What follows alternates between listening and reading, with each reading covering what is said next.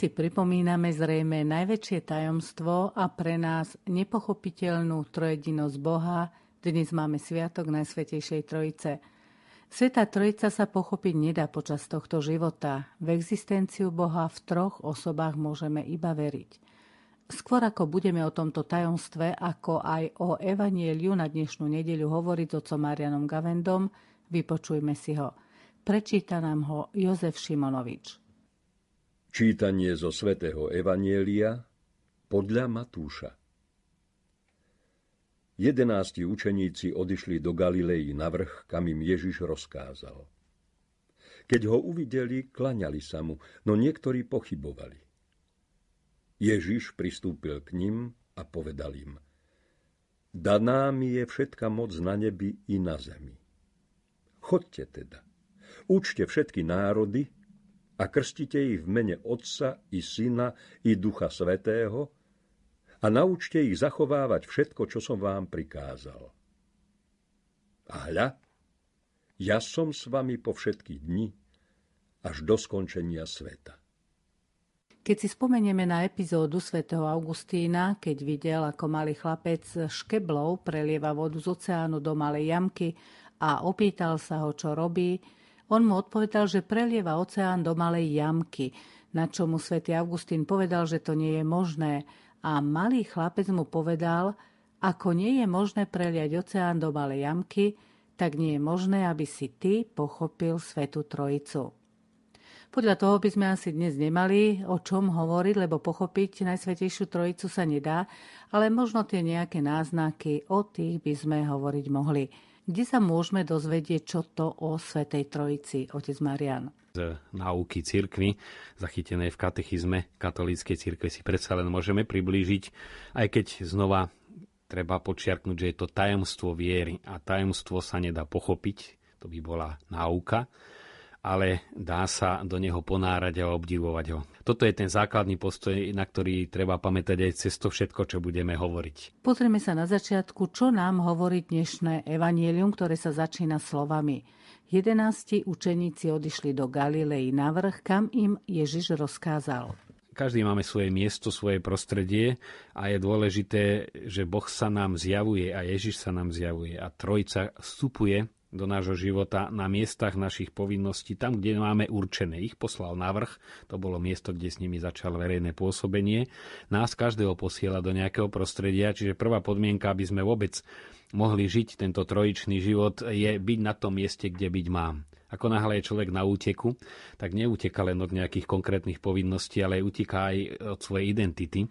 A tá identita je práve v živote s Najsvetejšou Trojicou, teda uteká aj z náručia Najsvetejšej Trojice.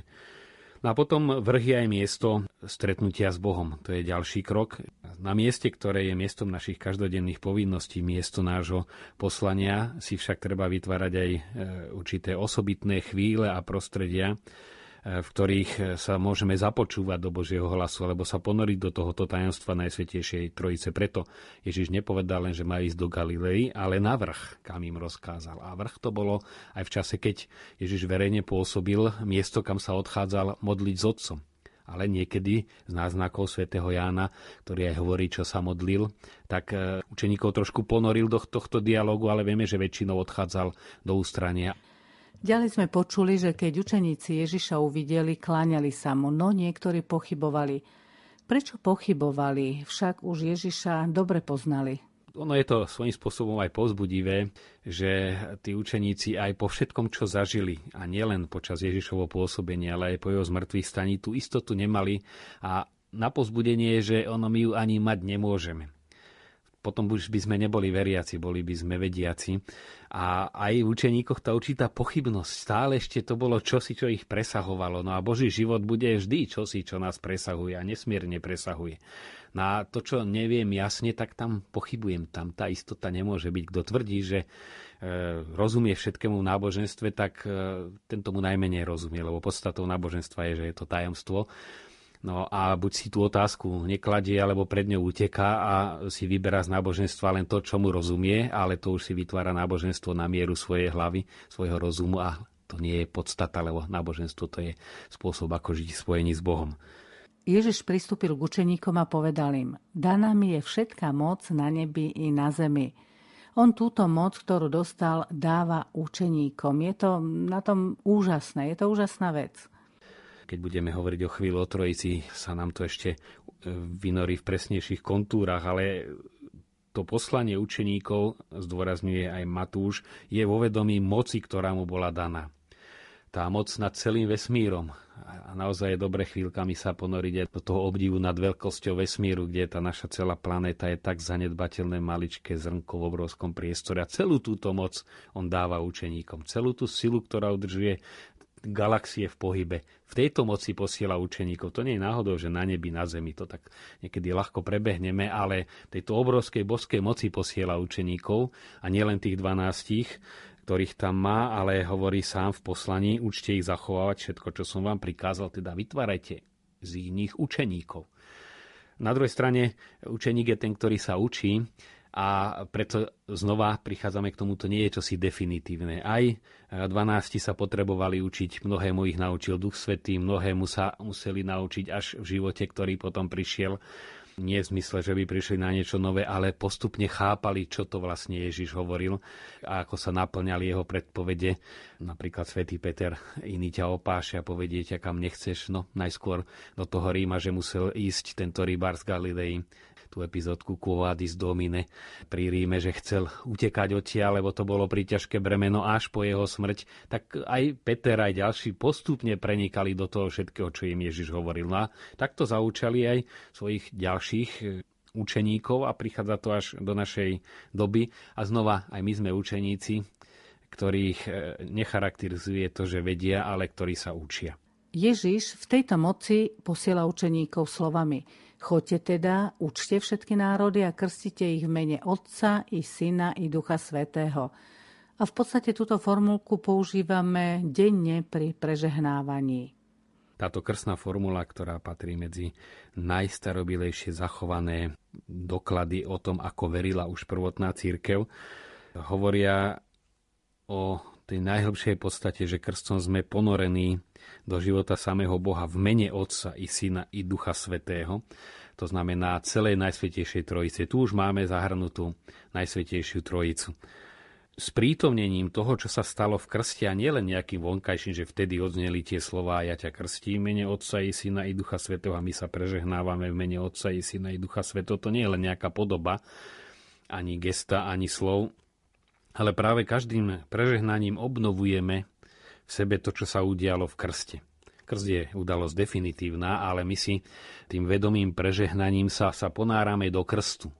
Krstiť a kristiť, pretvárať sa na Krista a znamením kríža a slovami Najsvetejšej Trojice sa ponárame vedome do Krista v tých okolnostiach, v ktorých sa prežehnávame či na začiatku dňa celý ten deň ponárame do života Najsvetejšej Trojice pred jedlom aj samotné jedenie, ten okamih, nielen aby to jedlo bolo požehnané, ale celá tá chvíľa je v najmene Najsvetejšej Trojice, keď ideme jesť. Alebo pred spaním.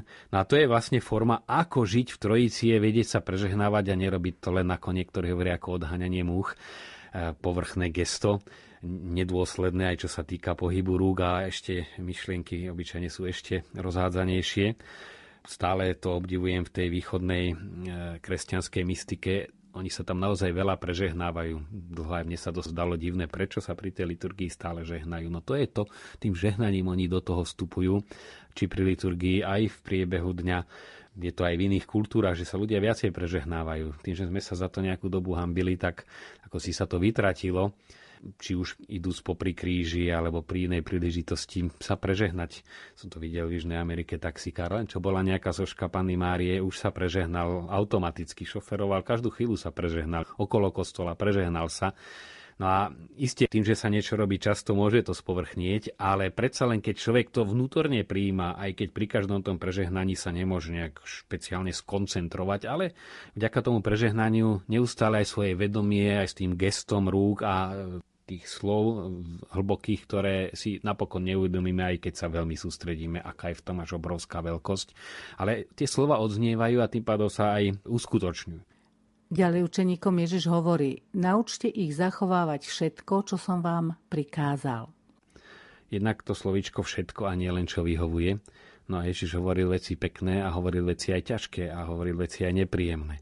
A to je základná črta súčasného západného kresťanstva. Západným nemyslíme len krajiny západnej Európy, ale západnej civilizácie, do ktorej patria aj krajiny strednej Európy, aj východnej, aj teda americká kultúra západnej civilizácie a západného kresťanstva, že sa vyberá len to, čo je príjemné. Kríž sa obchádza. No a to je presne to, čo robil diabol, keď pokúšal Ježiša. Snažil sa ho priviesť tomu, aby obišiel kríž. A to robí aj teraz, že kresťania obchádzajú kríža a preto vidíme, že viera upada. No a inak neožije ani nová evangelizácia, ani rôzne aktivity, ak nezačneme to evaneliu príjmať celé, ako hovorí v tomto poslaní, v moci vesmírnej, ako sme povedali. Všetko, čo som vám prikázal. A nielen naučiť sa to na náboženstve, ale zachovávať všetko, to znamená uvádzať to do života. To je poslanie. No a pravdou je, že už aj samotní kňazi aj v cirkvi neraz už od toho cúvame, aj v literatúre sú také len povyberané, aj v náboženskej skôr tie také sladké veci, ktoré sa dobre počúvajú a iste sú aj hlboké, pravdivé. Ježiš tie slova povedal. Milujte sa, ako som vás ja miloval, ale zase hovorí, kto chce byť prvý medzi vami, nech je sluhom všetkých, no to už je náročnejšie alebo ak vy neodpustíte, ani váš otec neodpustí vaše priestupky a také slova, ktoré už potom sa veľmi radi obchádzajú. Ale Ježiš pri tomto poslaní posiela všetko a nie katolíkom. To je tretia vec, čo si treba uvedomiť. On učeníkov poslal do sveta, jednak eh, k židovskému národu a do celého sveta.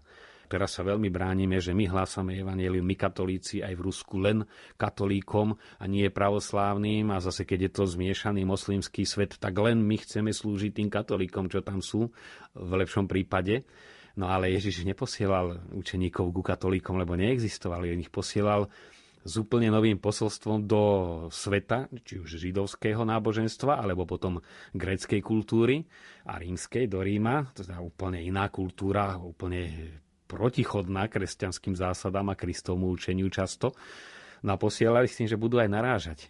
A to je ďalšie, myslím si, že spreneverenie tomuto mandátu, že nielen z jeho evanília vyberáme, že čo sa hodí, ale e, ideme len medzi tých, ktorí sú nás ochotní počúvať.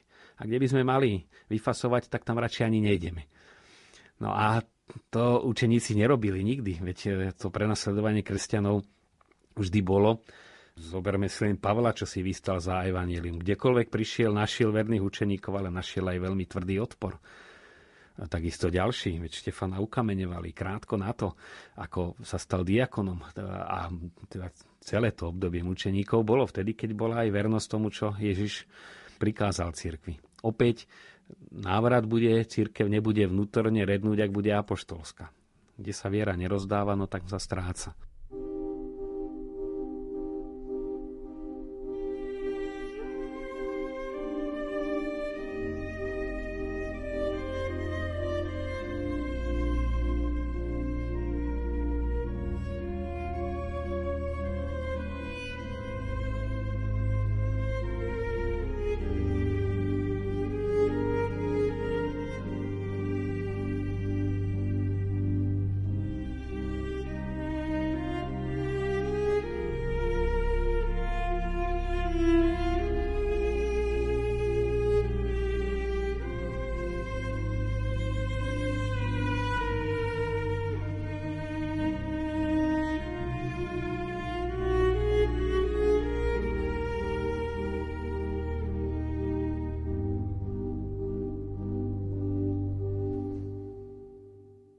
Dnes máme Sviatok Najsvetejšej Trojice. Už v úvode sme si povedali, že je to téma, ktorú nepochopíme, ale predsa aspoň nejaké tie čriepky o Svetej Trojici.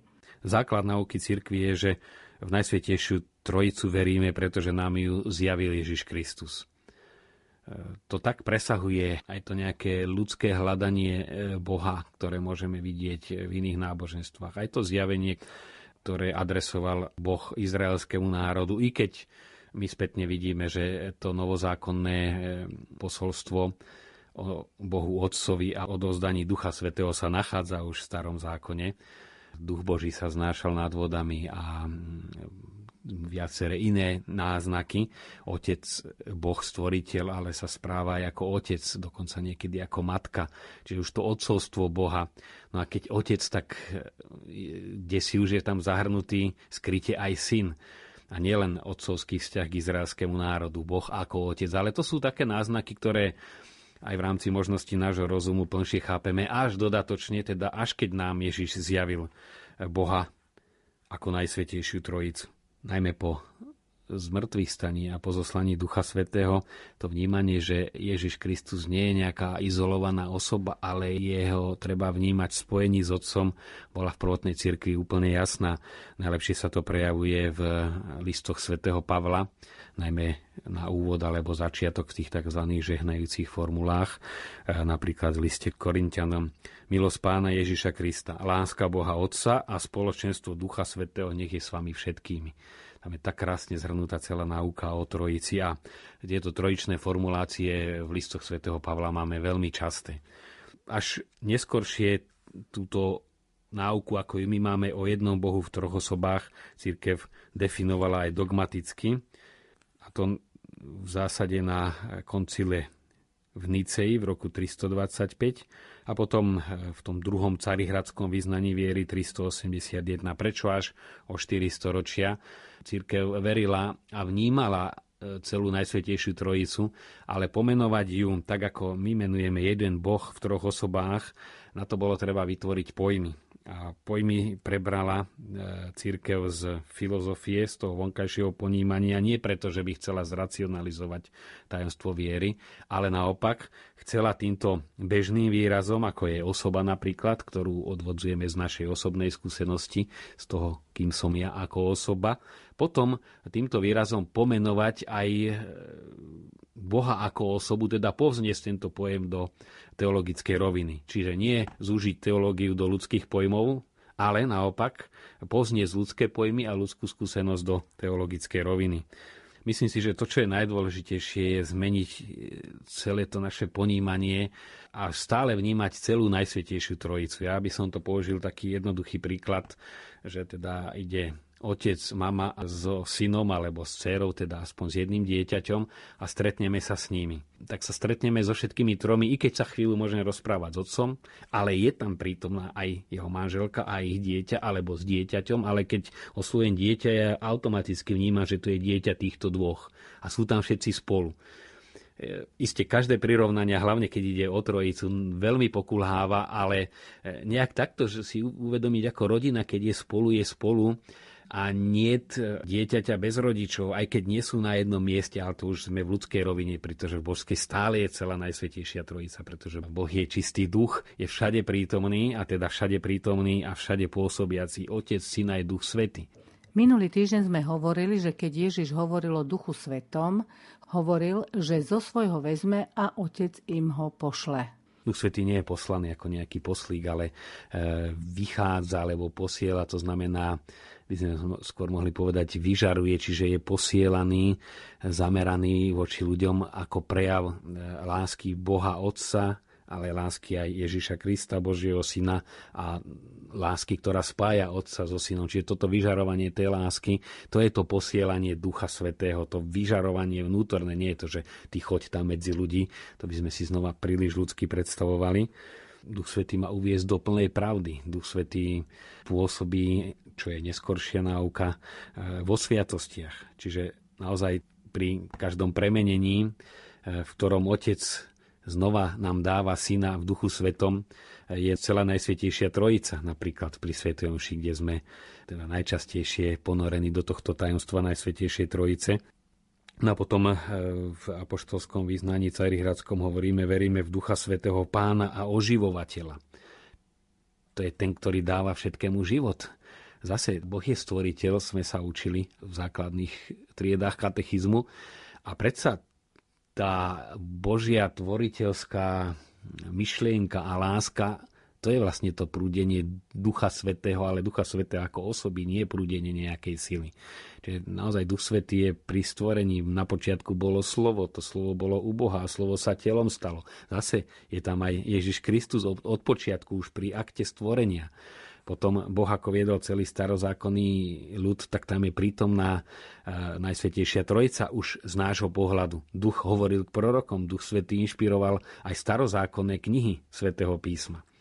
Celé udalosti Starého zákona boli prípravou na príchod Ježiša Krista a tie rôzne znamenia, či už Mojžišové a ďalšie pôsobili práve v tej sile, ktorú Ježiš až keď prišiel na tento svet svojim vtelením priniesol, ale v sile už prípravy na Kristov príchod pôsobili. Čiže bez Ježiša Krista ani starozákonným udalostiam nerozumieme.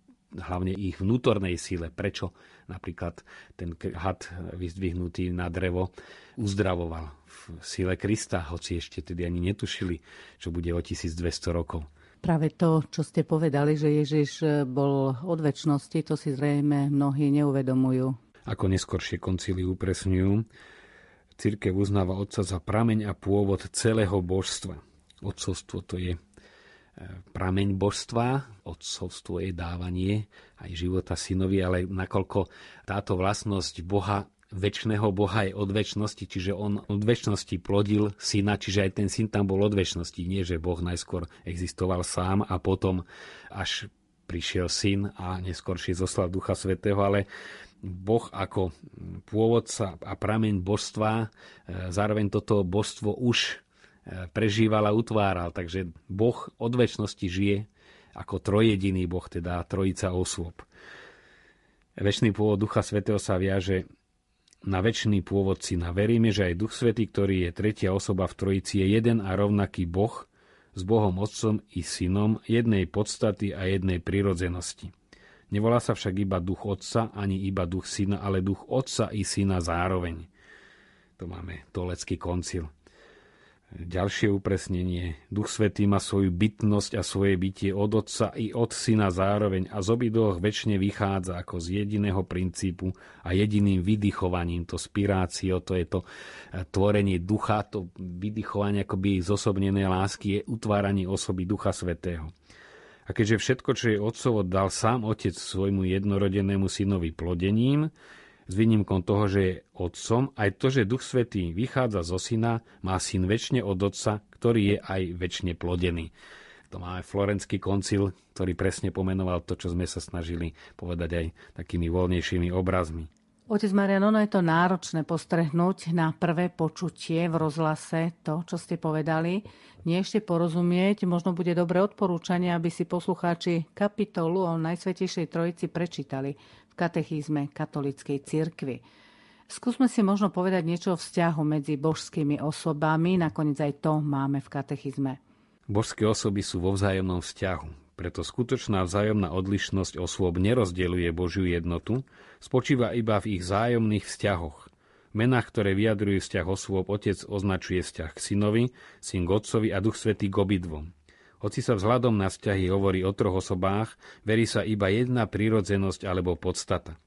Veď v nich všetko je jedno, kde sa nevyskytuje protiklad vzťahu. Pre túto jednotu je Otec celý v Synovi a celý v Duchu Svetom. Syn je celý v Otcovi a celý v Duchu Svetom. Duch Svetý je celý v Otcovi a celý v Synovi. Máme Florenský koncil. Opäť zahusteným, jasným spôsobom povedané, že to nie je len taká vonkajšia jednota, to je vnútorné prepojenie. Ja som v tebe a ty vo mne. Tým, že Boh je všade prítomný, aj Boh Otec je všade prítomný, a Ježiš Kristus je Boh a je všade prítomný, tak nemôžu byť situácie, že tu je Otec a tu je Syn a tu niekde prichádza do večeradla Duch Svety. To je ten istý Boh, akoby zliaty a predsa nerozdielný, nemôžeme ich od seba oddeliť, ale zároveň ani nie, ako hovorí zase definícia, ani nie zmiešaný. To nie sú nejaké prvky v jednom Bohu, ale sú to osoby v jednom Bohu, ale sa navzájom prenikajú, že celý Otec je celý v Synovi, aj celý v Duchu Svetom a Duch Svetý takisto. Je veľa diskusí o tom, či môžeme vôbec o Bohu hovoriť a ak áno, akým spôsobom. Pravdou je, že tým, že sme stvorení na Boží obraz a podobu a sme, ako to latinský výraz capax dei, sme schopní Boha, tak ako človek je schopný určité pravdy pochopiť, e, má tú schopnosť, tak človek má aj schopnosť vzťahu s Bohom. Čiže úplne vylúčiť, že o Bohu sa nedá nič, je to tak transcendentný, že nič nepochopíme, sa v istom zmysle nedá, pretože sme schopní Boha a napokon Boh sa nám priblížil tak, že ho môžeme aj našimi ľudskými zmyslami vnímať. Na druhej strane, ak sa snažíme len ako si intuitívne uvedomiť, že Boh je nekonečno, no tak aj tá možnosť nášho poznania, akékoľvek by bolo veľké oproti nekonečnú, je stále nič. Ale to už je také uvažovanie skôr filozofické, ale to, čo Ježiš chcel zjaviť tú podstatu Boha, že Boh je láska a prejavili ju veľmi konkrétnym spôsobom. V Ježišovom konaní tieto najhlbšie pravdy sa prejavovali tak, že to môže vnímať každý. Aj tú definíciu Boh je láska. No keď vidíme, ako Ježiš nesie kríž a meditujeme nad krížovou cestou až po jeho ukrižovanie a smrť na kríži, ten úžasný zápas a uvedomíme si, že to Boh až tak božsky sa dokázal ponížiť. Ten nekonečný Boh do takto deptaného človeka, no tak tam cítime, čo je definícia Boh je láska, tú veľkosť lásky. Práve tým neustálým uvedomovaním si toto znášal Boh, tú, tú veľkosť toho faktu, tam objavujeme, kto je Boh a našim ľudským spôsobom, lebo do toho, ako Ježiš trpel, my sa vžiť vieme. I keď celé jeho vnútro takisto nepochopíme. Ale e, v Ježišovi Kristovi celý Boh, celá Najsvetejšia Trojica e, k nám prichádza prístupným spôsobom. Na záver si zvykneme v tejto relácii načetnúť určitú aplikáciu Evanielia tým, že aj téma bola veľmi ťažká, je to sviatok Najsvetejšej Trojice, najväčšieho tajomstva viery, ale napokon z tohoto tajomstva, lebo je to tajomstvo lásky, Boh je láska, láska utvára jednak jednotlivé osoby a dáva ich do vzájomného vzťahu, ten vzťah medzi Otcom a Synom a Duchom Svetým, to je láska, tak každým konaním v láske my žijeme Trojicu na zemi. No a možno po tej praktickej stránke by bolo dobré naozaj si, tak ako si pretvárať myslenie, tú metanoju našich predstav, uvedomovať si stále, že keď pozeráme na syna, tam je aj otec, aj duch svety pri prežehnávaní si uvedomiť celá Najsvetejšia Trojica, teda oni traja pospolu. Otec, Syna, Duch Svetý. Tomuto sa ako si priučí, to musí vojsť do prírodzenosti, tak ako nám vošlo do prírodzenosti, že to oddelujeme, ale my sa potrebujeme dostať hlbšie a uvedomiť si, celá Najsvetejšia Trojica je súčasne tu s nami a učí sa ju vnímať ako trojicu. Aj keď sa modlíme k Ježišovi, aj keď vzývame Ducha Svetého, aj keď sa obraciame na Otca, stále byť si vedomí, že my sa obraciame na všetkých troch súčasne. Relácia v sile slova sa končí. Na záver vám, milí poslucháči, chcem ešte povedať, že pomaly dovršujeme trojročné liturgické obdobie, v ktorom sa vám otec Marian Gavenda snažil priblížiť evanielium a jeho žitie v praxi. A pri tejto príležitosti sme pre vás pripravili možnosť priamo sa pýtať otca Mariana na rôzne veci, ktoré sme možno nezodpovedali v týchto reláciách, teda v reláciách v sile slova. Otec Marian Gavenda bude totiž hosťom 2,5 hodinovej relácie od ducha k duchu, ktorá bude vysielaná naživo najbližšiu sobotu, teda 9. júna a začína sa o 20. hodine 30. minúte. Bude venované práve tomuto cyklu relácií v sile slova. Veríme, že nás budete počúvať a zapojíte sa aj naživo do našej diskusie. Lúčia sa s vami otec Marian Gavenda a Anna Brilová. Prajeme vám požehnaný týždeň.